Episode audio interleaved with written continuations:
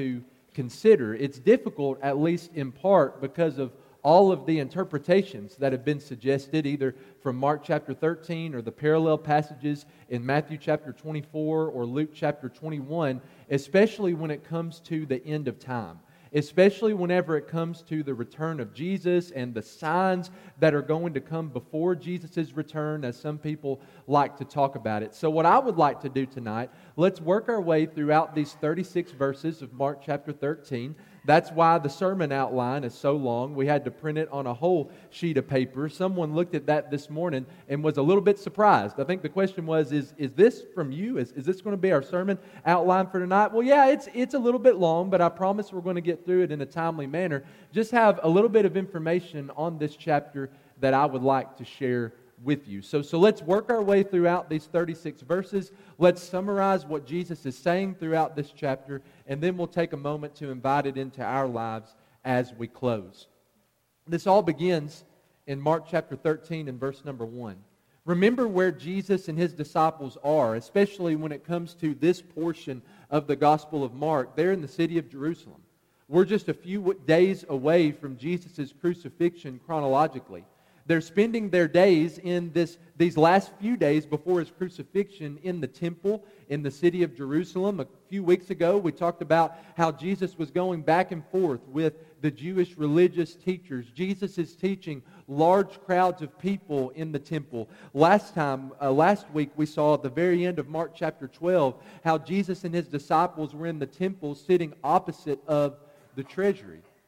When Mark chapter 13 and verse 1, the parallel gospel accounts tell us that they were on their way out of the temple when perhaps one of the disciples looks over his shoulder, looks back at the temple. He offers praise for the temple. Look, teacher, what wonderful stones, what wonderful buildings. The, the temple, as you can see it up on the screen, was truly a beautiful structure. This was the second temple for the Jews. Of course, the first one is the one that Solomon built. This is the one, after it was destroyed by the Babylonians, it was rebuilt later in the Old Testament, really late in Old Testament chronology. And then it was revitalized. It was revamped by Herod the Great. He put in some large marble stones into the temple in the city of Jerusalem. And perhaps what's, that's what they're commenting on. They're standing in awe of the temple. They're amazed by the temple. Look at how wonderful this building is. Look at how amazing this place is. The temple was amazing to the Jews, not just because of how it looked, but because of what happened there, because of what took place there. That's the place where they encountered God. That's the place where they made sacrifices to God. That's the place where they experienced the very presence of God as they drew near to the most holy place. Imagine the shock Imagine the concern. Imagine the confusion that the disciples would have felt as Jesus makes this statement in verse number two Do you see these great buildings? There will not be left here one stone upon another that will not be thrown down. Teacher, look at how wonderful this building is. Look at these wonderful stones. Look at how amazing this building is. Look at how beautiful this building is. Perhaps they expected Jesus to agree with them in that. Yes, this is a beautiful structure and it's an important place because this is where you come to worship God. This is the place where God chose to make his name known. It's not what Jesus says. Hey, take a look at these great buildings. There's going to be a time coming when it's going to be completely destroyed where one stone is not going to be left upon another. Whenever I was a little kid, I absolutely loved Toys R Us. That was my holy place. That was my happy place as a little kid. You know, when you go to Walmart and you go to the toy section, it's just a few aisles. You go into Toys R Us, it's aisle after aisle of nothing but toys. My parents hated it. I thought it was amazing. If you were to tell me as a little kid that Toys R Us was going to close down, I would have been just torn up by that. Even in 2018, whenever Toys R Us did shut down, I was 20 years old and I was still a little bit sad by that. You take that situation, multiply it by about a million, and that's where the disciples would have been when Jesus makes this statement in Mark chapter 13 and verse number 2. They would have been confused, they would have been concerned, they would have been shocked. You see these beautiful buildings? There's a time coming when one stone is not going to be left upon another. And so you keep reading into verse number three, the scene changes just a little bit. They leave the temple complex, they cross the Kidron Valley, they go up on top of the Mount of Olives. As you can see up on the screen, this is a current view of what the temple complex looks like from the Mount of Olives. When you're standing on the Mount of Olives, you look over the Kidron Valley, you're literally overlooking the temple.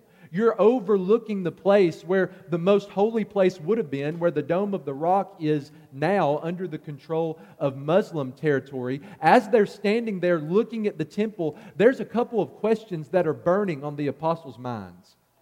Question number one comes in verses 3 and 4. Tell us, when will these things be? And what will be the sign when all these things are about to be accomplished? You can just hear the concern in their voice, can't you? They've been thinking about this as they've made the journey out of the temple, as they've crossed the Kidron Valley, as they've made their way up the Mount of Olives. Perhaps they've been talking about it amongst themselves as the disciples. When is this going to happen? When is the temple going to be destroyed? When is Jerusalem going to be attacked? And what are the signs that are going to come before it? That's the first question. Matthew records for us the second question in chapter 24 and verse 3 what will be the sign of the end of the age?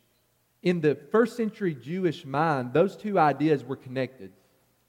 If the temple was going to be destroyed, everything else was going to be destroyed with it. If the central part of our religion was going to be removed, then the end of the age has come upon us. So that they're asking two questions here. In their minds, they're connected. Jesus is going to separate them you're talking about the destruction of Jerusalem. When's that going to happen? What are the signs of that going to be? But then what about the end of the age? What about the end of the world? When's that going to happen? What are the signs that are going to accompany the end of the world? Jesus addresses those two questions one at a time. First, in verses 5 through 31, the bulk of this chapter, Jesus talks about the destruction of Jerusalem and he talks about the destruction of the temple by the Romans that took place in AD 70, about 40 years after Jesus spoke these words on the Mount of Olives. He begins in verses 5 through 13 by talking about the events before the destruction of Jerusalem, the signs that showed, yes, the destruction of the temple is coming very soon. He mentions in verse 5 and 6, repeats it in 21 and 23, that there are going to be false Christ. There are going to be false messiahs. He says, There are going to be many who come along claiming, I am He. He says, Don't listen to them. Don't be led astray by them. These false Christ are bore witness to in the New Testament, Acts 5, 34 through 37, 2 Corinthians 11, and verse 13. They're bore to historically by Josephus and a couple of his works, Antiquity and the, the War of the Jews. We're going to be referring to those things over the next few minutes. Jesus' claim is validated by not only the New Testament, but also a historian. He says there's going to be rumors of wars in verse 7. Even today, when there's rumors or there's whispers that a war is going to take place, it causes chaos. It causes confusion. Jesus tells his apostles, You're going to hear rumors of wars. Don't panic. Don't be thrown into chaos. Don't be thrown into confusion. This is just a sign that this destruction is coming. This is a sign that the destruction is drawing near. There's not just going to be rumors of wars, there's going to be actual wars. He says kingdom against kingdom and nation against nation. In the mid to late first century, Rome was not only extending their empire into new territories, but they were also putting down rebellions and revolts within their own empire, among their own people. Jesus says there's going to be natural disasters in chapter 13 and verse number 8, he says there's going to be famines, which we read about that in Acts chapter 11 and verse 28. There's going to be earthquakes. The works of Cornelius Tacitus tells us that leading up to the destruction of Jerusalem, there was an abnormal amount of earthquakes. That's exactly what Jesus predicted 40 years earlier. And the bulk of this first section about the events that are going to happen before this destruction, Jesus says there's going to be very heavy persecution on his apostles. That begins in Mark chapter 13 and verse number 9. They're going to deliver you over to the councils in the book of Acts, the apostles are handed over to the Sanhedrin and stand before them on multiple occasions. He says, You're going to be beaten specifically in the synagogues, in the local assemblies of worship. They're going to take you and they're going to beat you. You're going to stand before governors and kings for my sake to bear witness before them. Look at the end of the book of Acts and see what Paul does on a few different occasions, ultimately leading up to his appeal to Caesar. Verse number 10, Jesus says that the gospel has to first be proclaimed to all nations. Acts chapter 1 and verse 8, that was the plan. It's going to start in Jerusalem, then go to Judea, and then Samaria, and then to the uttermost parts of the world. Colossians, the first chapter, Paul says in the first century, the gospel had been preached to every creature in creation. This is certainly fulfilled before AD 70. He says, When these things happen to you, when you're persecuted, when you're brought to trial, when you stand before these councils and kings and rulers, don't worry about what you're going to say because the Holy Spirit is going to give you the words to speak. That's verse number 11. Even family are going to be turned against each other. He says it's going to be brother against brother. It's going to be parents against children are going to rise up and put them to death. He says you're going to be hated by everybody because of me. Go back to John chapter 15. Jesus tells his apostles, if the world hates you, know what? That it hated me first. He says, You're going to be hated by everybody because of me, but continue to endure, continue to remain faithful, continue to be dedicated, because at the end of verse 13, the one who endures to the end will be saved. And so Jesus begins talking about the destruction of Jerusalem, the destruction of the temple that ultimately took place 40 years later at the hands of the Romans, saying, Here are the signs. Here are the events that you need to be looking out for. Here are the events that are going to happen before the destruction takes place. He continues into chapter 13, verses 14 through 23, to discuss the events that bring about this destruction, the destruction of Jerusalem and the destruction of the temple. In verse 14, Jesus mentions the abomination of desolation. That's that phrase is originally mentioned back in the book of Daniel.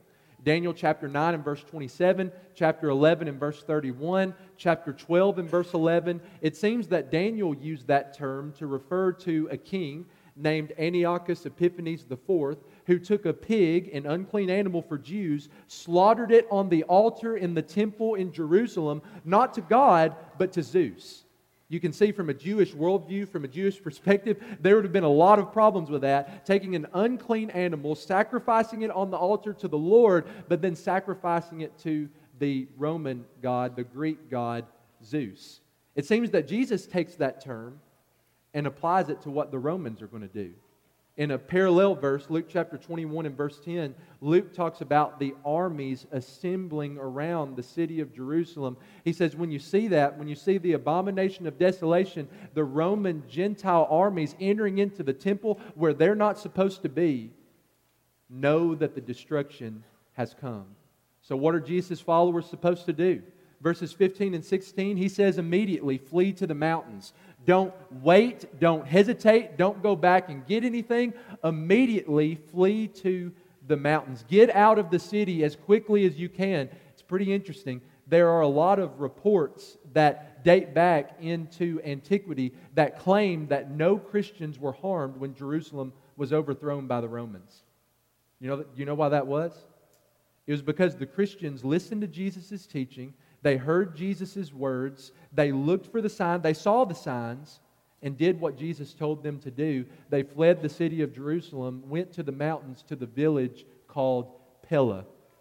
And then you look at 17 through 20, Jesus says this time isn't going to be fun. This time of destruction is going to be a time of sorrow, a time of intense suffering. In verse number 19, he says, In those days there will be such tribulation as has not been from the beginning of the creation that God created until now. And he says, and never will be.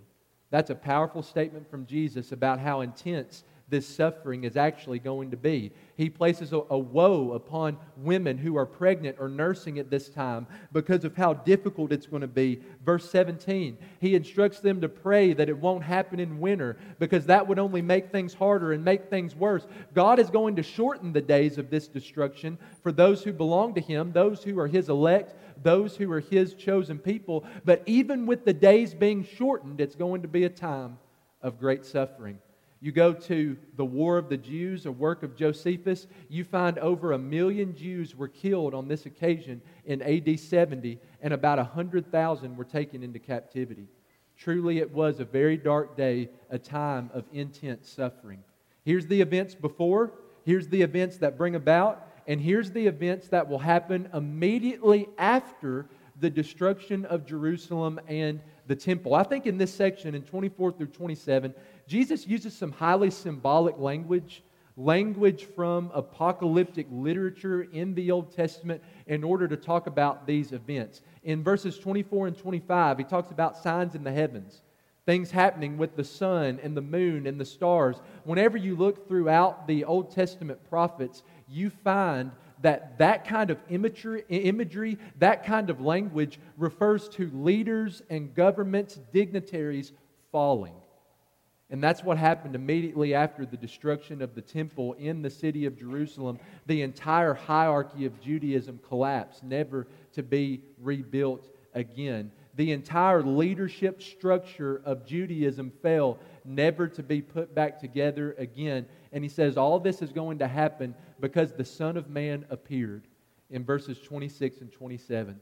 Now, just reading through that, our minds automatically go to the second coming of Jesus. But remember, that's not what Jesus is talking about here in 26 and 27. This is not talking about Jesus' second coming. This is talking about Jesus coming in judgment on the city of Jerusalem for rejecting him as the Messiah. I think Apologetics Press puts it well. They say, they write, in other words, the darkening of the Jewish temple, the shaking up of the Jewish commonwealth, the fall of Jewish authority through the instrumentality of imperial Rome was the sign or signal that Christ had come in judgment on Israel. What was actually happening? Jesus was judging Israel for rejecting him. Who did Jesus use? Jesus used the Romans to do what? To darken the Jewish temple, to shake up the Jewish commonwealth, and to cause Jewish authorities to fall. They continue. Jesus was the one responsible for the misery that would shroud the Jewish nation. But once again, God is taking care of his elect. God is taking care of his chosen people. He's providentially going to send his angels to protect them and to keep them secure. And then, number four, in verses 28 through 31, we see the certainty of these events. Jesus wants his apostles to know that this isn't a maybe, this doesn't have a question mark written next to it. This wasn't written in pencil so that you could go back and erase it and make some changes. No, Jesus wants them to know this will certainly happen. This destruction of Jerusalem, this destruction of the temple that I'm talking to you about, it will certainly take place. He uses an illustration. Take the fig tree. When the leaves come out on the fig tree, he says, You know beyond a shadow of a doubt that summer is near. When you see these signs happening, know for certain that the destruction is coming. When is the destruction coming?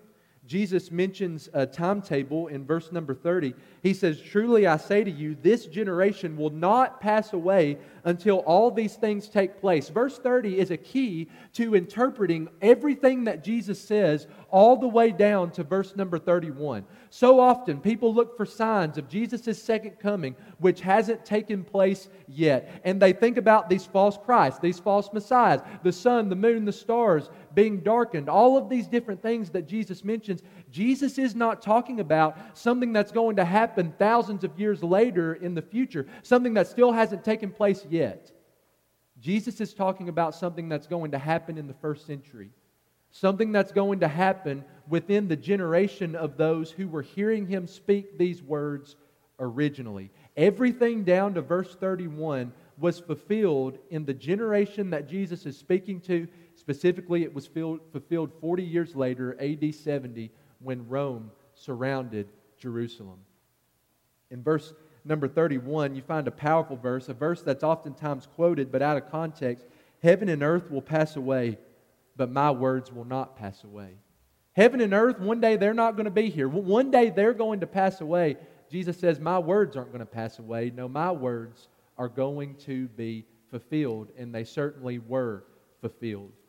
So, just in a, in a, in a summary way, and going through this very quickly, this is what Jesus has to say about the destruction of Jerusalem and the destruction of the temple in chapter 13, verses 5 through 31. In other words, he's answering their first question Tell us, when will these things be? What will be the sign when all these things are about to be accomplished?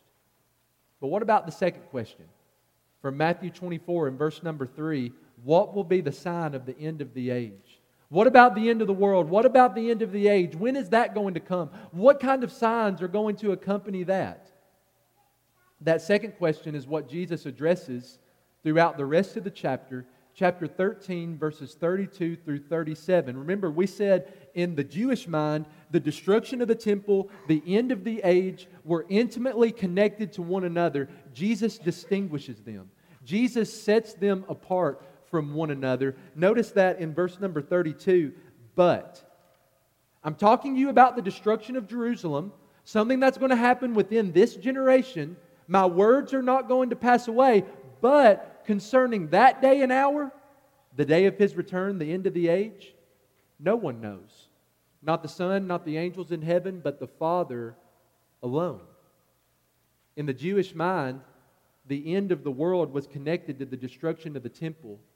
And Jesus wants them to know no, that the end of the age, the end of the world is connected to my second coming when I am going to return, when I am going to come back. In many ways, the two are similar. And I think in many ways, the destruction of Jerusalem foreshadows the second coming of Christ, but there are also in many ways where the two are different from one another. And that's what Jesus emphasizes in this section of Scripture. For instance, when Jesus talks about his return and the end of the age, he says it's going to take place at an unknown time the destruction of Jerusalem, the destruction of the temple, it's going to take place within this generation. There's a timetable attached to that. The day when Jesus is going to return, nobody knows. Not the angels in heaven, not the Son at this point, but the Father alone knows when this day is going to take place. Jesus' return, the end of the age, is going to be at an unknown time. You know as well as I do, there are a lot of people throughout history, even recent history, the recent past, who have tried to pinpoint the day of Jesus' return. They try to trace all of these different signs and put all of these different things together like a really long and complex mathematical equation. Jesus is going to return on this day at this time. Never listen when somebody says that. Because what they're saying directly contradicts what Jesus is teaching us here. The day of Jesus' return is going to be unknown. And since it's going to be unknown, it's going to be sudden. It's going to be unexpected. Jesus presents that to us in a small parable. When you look at 32 through 37, he talks about a, a, master, a man going on a journey and leaving his servants with work, specific tasks that they need to complete. They need to continue working because they don't know when the master is going to come back. They need to continue working because they don't know when the master is going to return. The master's return is not just unknown, but it's going to be sudden and it's going to be unexpected. That's what Jesus' return is going to be like. That's what the end of the age is going to look like. The time is unknown. And so, from our perspective, not from God's perspective, but from our perspective, it's going to be sudden and it's going to be unexpected.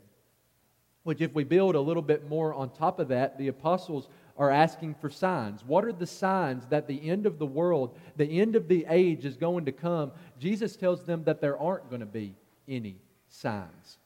Like we said, there are so many people in our time, there are so many people in our culture. Maybe you see this talk on social media. I actually hear it a lot whenever I'm talking to people. We're in the end times. How do you know we're in the end times? Where you know the signs that, that Jesus talks about. We see them being fulfilled in the news. We see them being fulfilled on the, words, the, the world stage. Jesus tells us when it comes to his return, when it comes to the end of the age, there's not going to be any signs. For instance, go to Matthew chapter 24 and consider how Jesus' return is going to be like a thief in the night. There's no signs when a thief is going to come in the night, is there? A thief comes and opens up your window so that when you walk into your house, you see the open window and you think that's really odd, and you think, okay, maybe three weeks from now, someone's going to come and rob my house at night. That's not the way it works. When a thief comes in the night, it's unknown, it's sudden, it's unexpected, and there are no signs. That's what Jesus' return is going to look like. Whenever we spend our time looking for signs, searching for signs of Jesus' return, trying to put our finger on the moment when he is going to return, we're wasting our time because Jesus says there aren't going to be any. Luke chapter 21 says that it's going to be like it was in the days of Noah. And also, Matthew 24 comments on this as well that in the days of Noah, people were marrying, people were being given in marriage, people were going about their normal lives, and what happened? It started raining.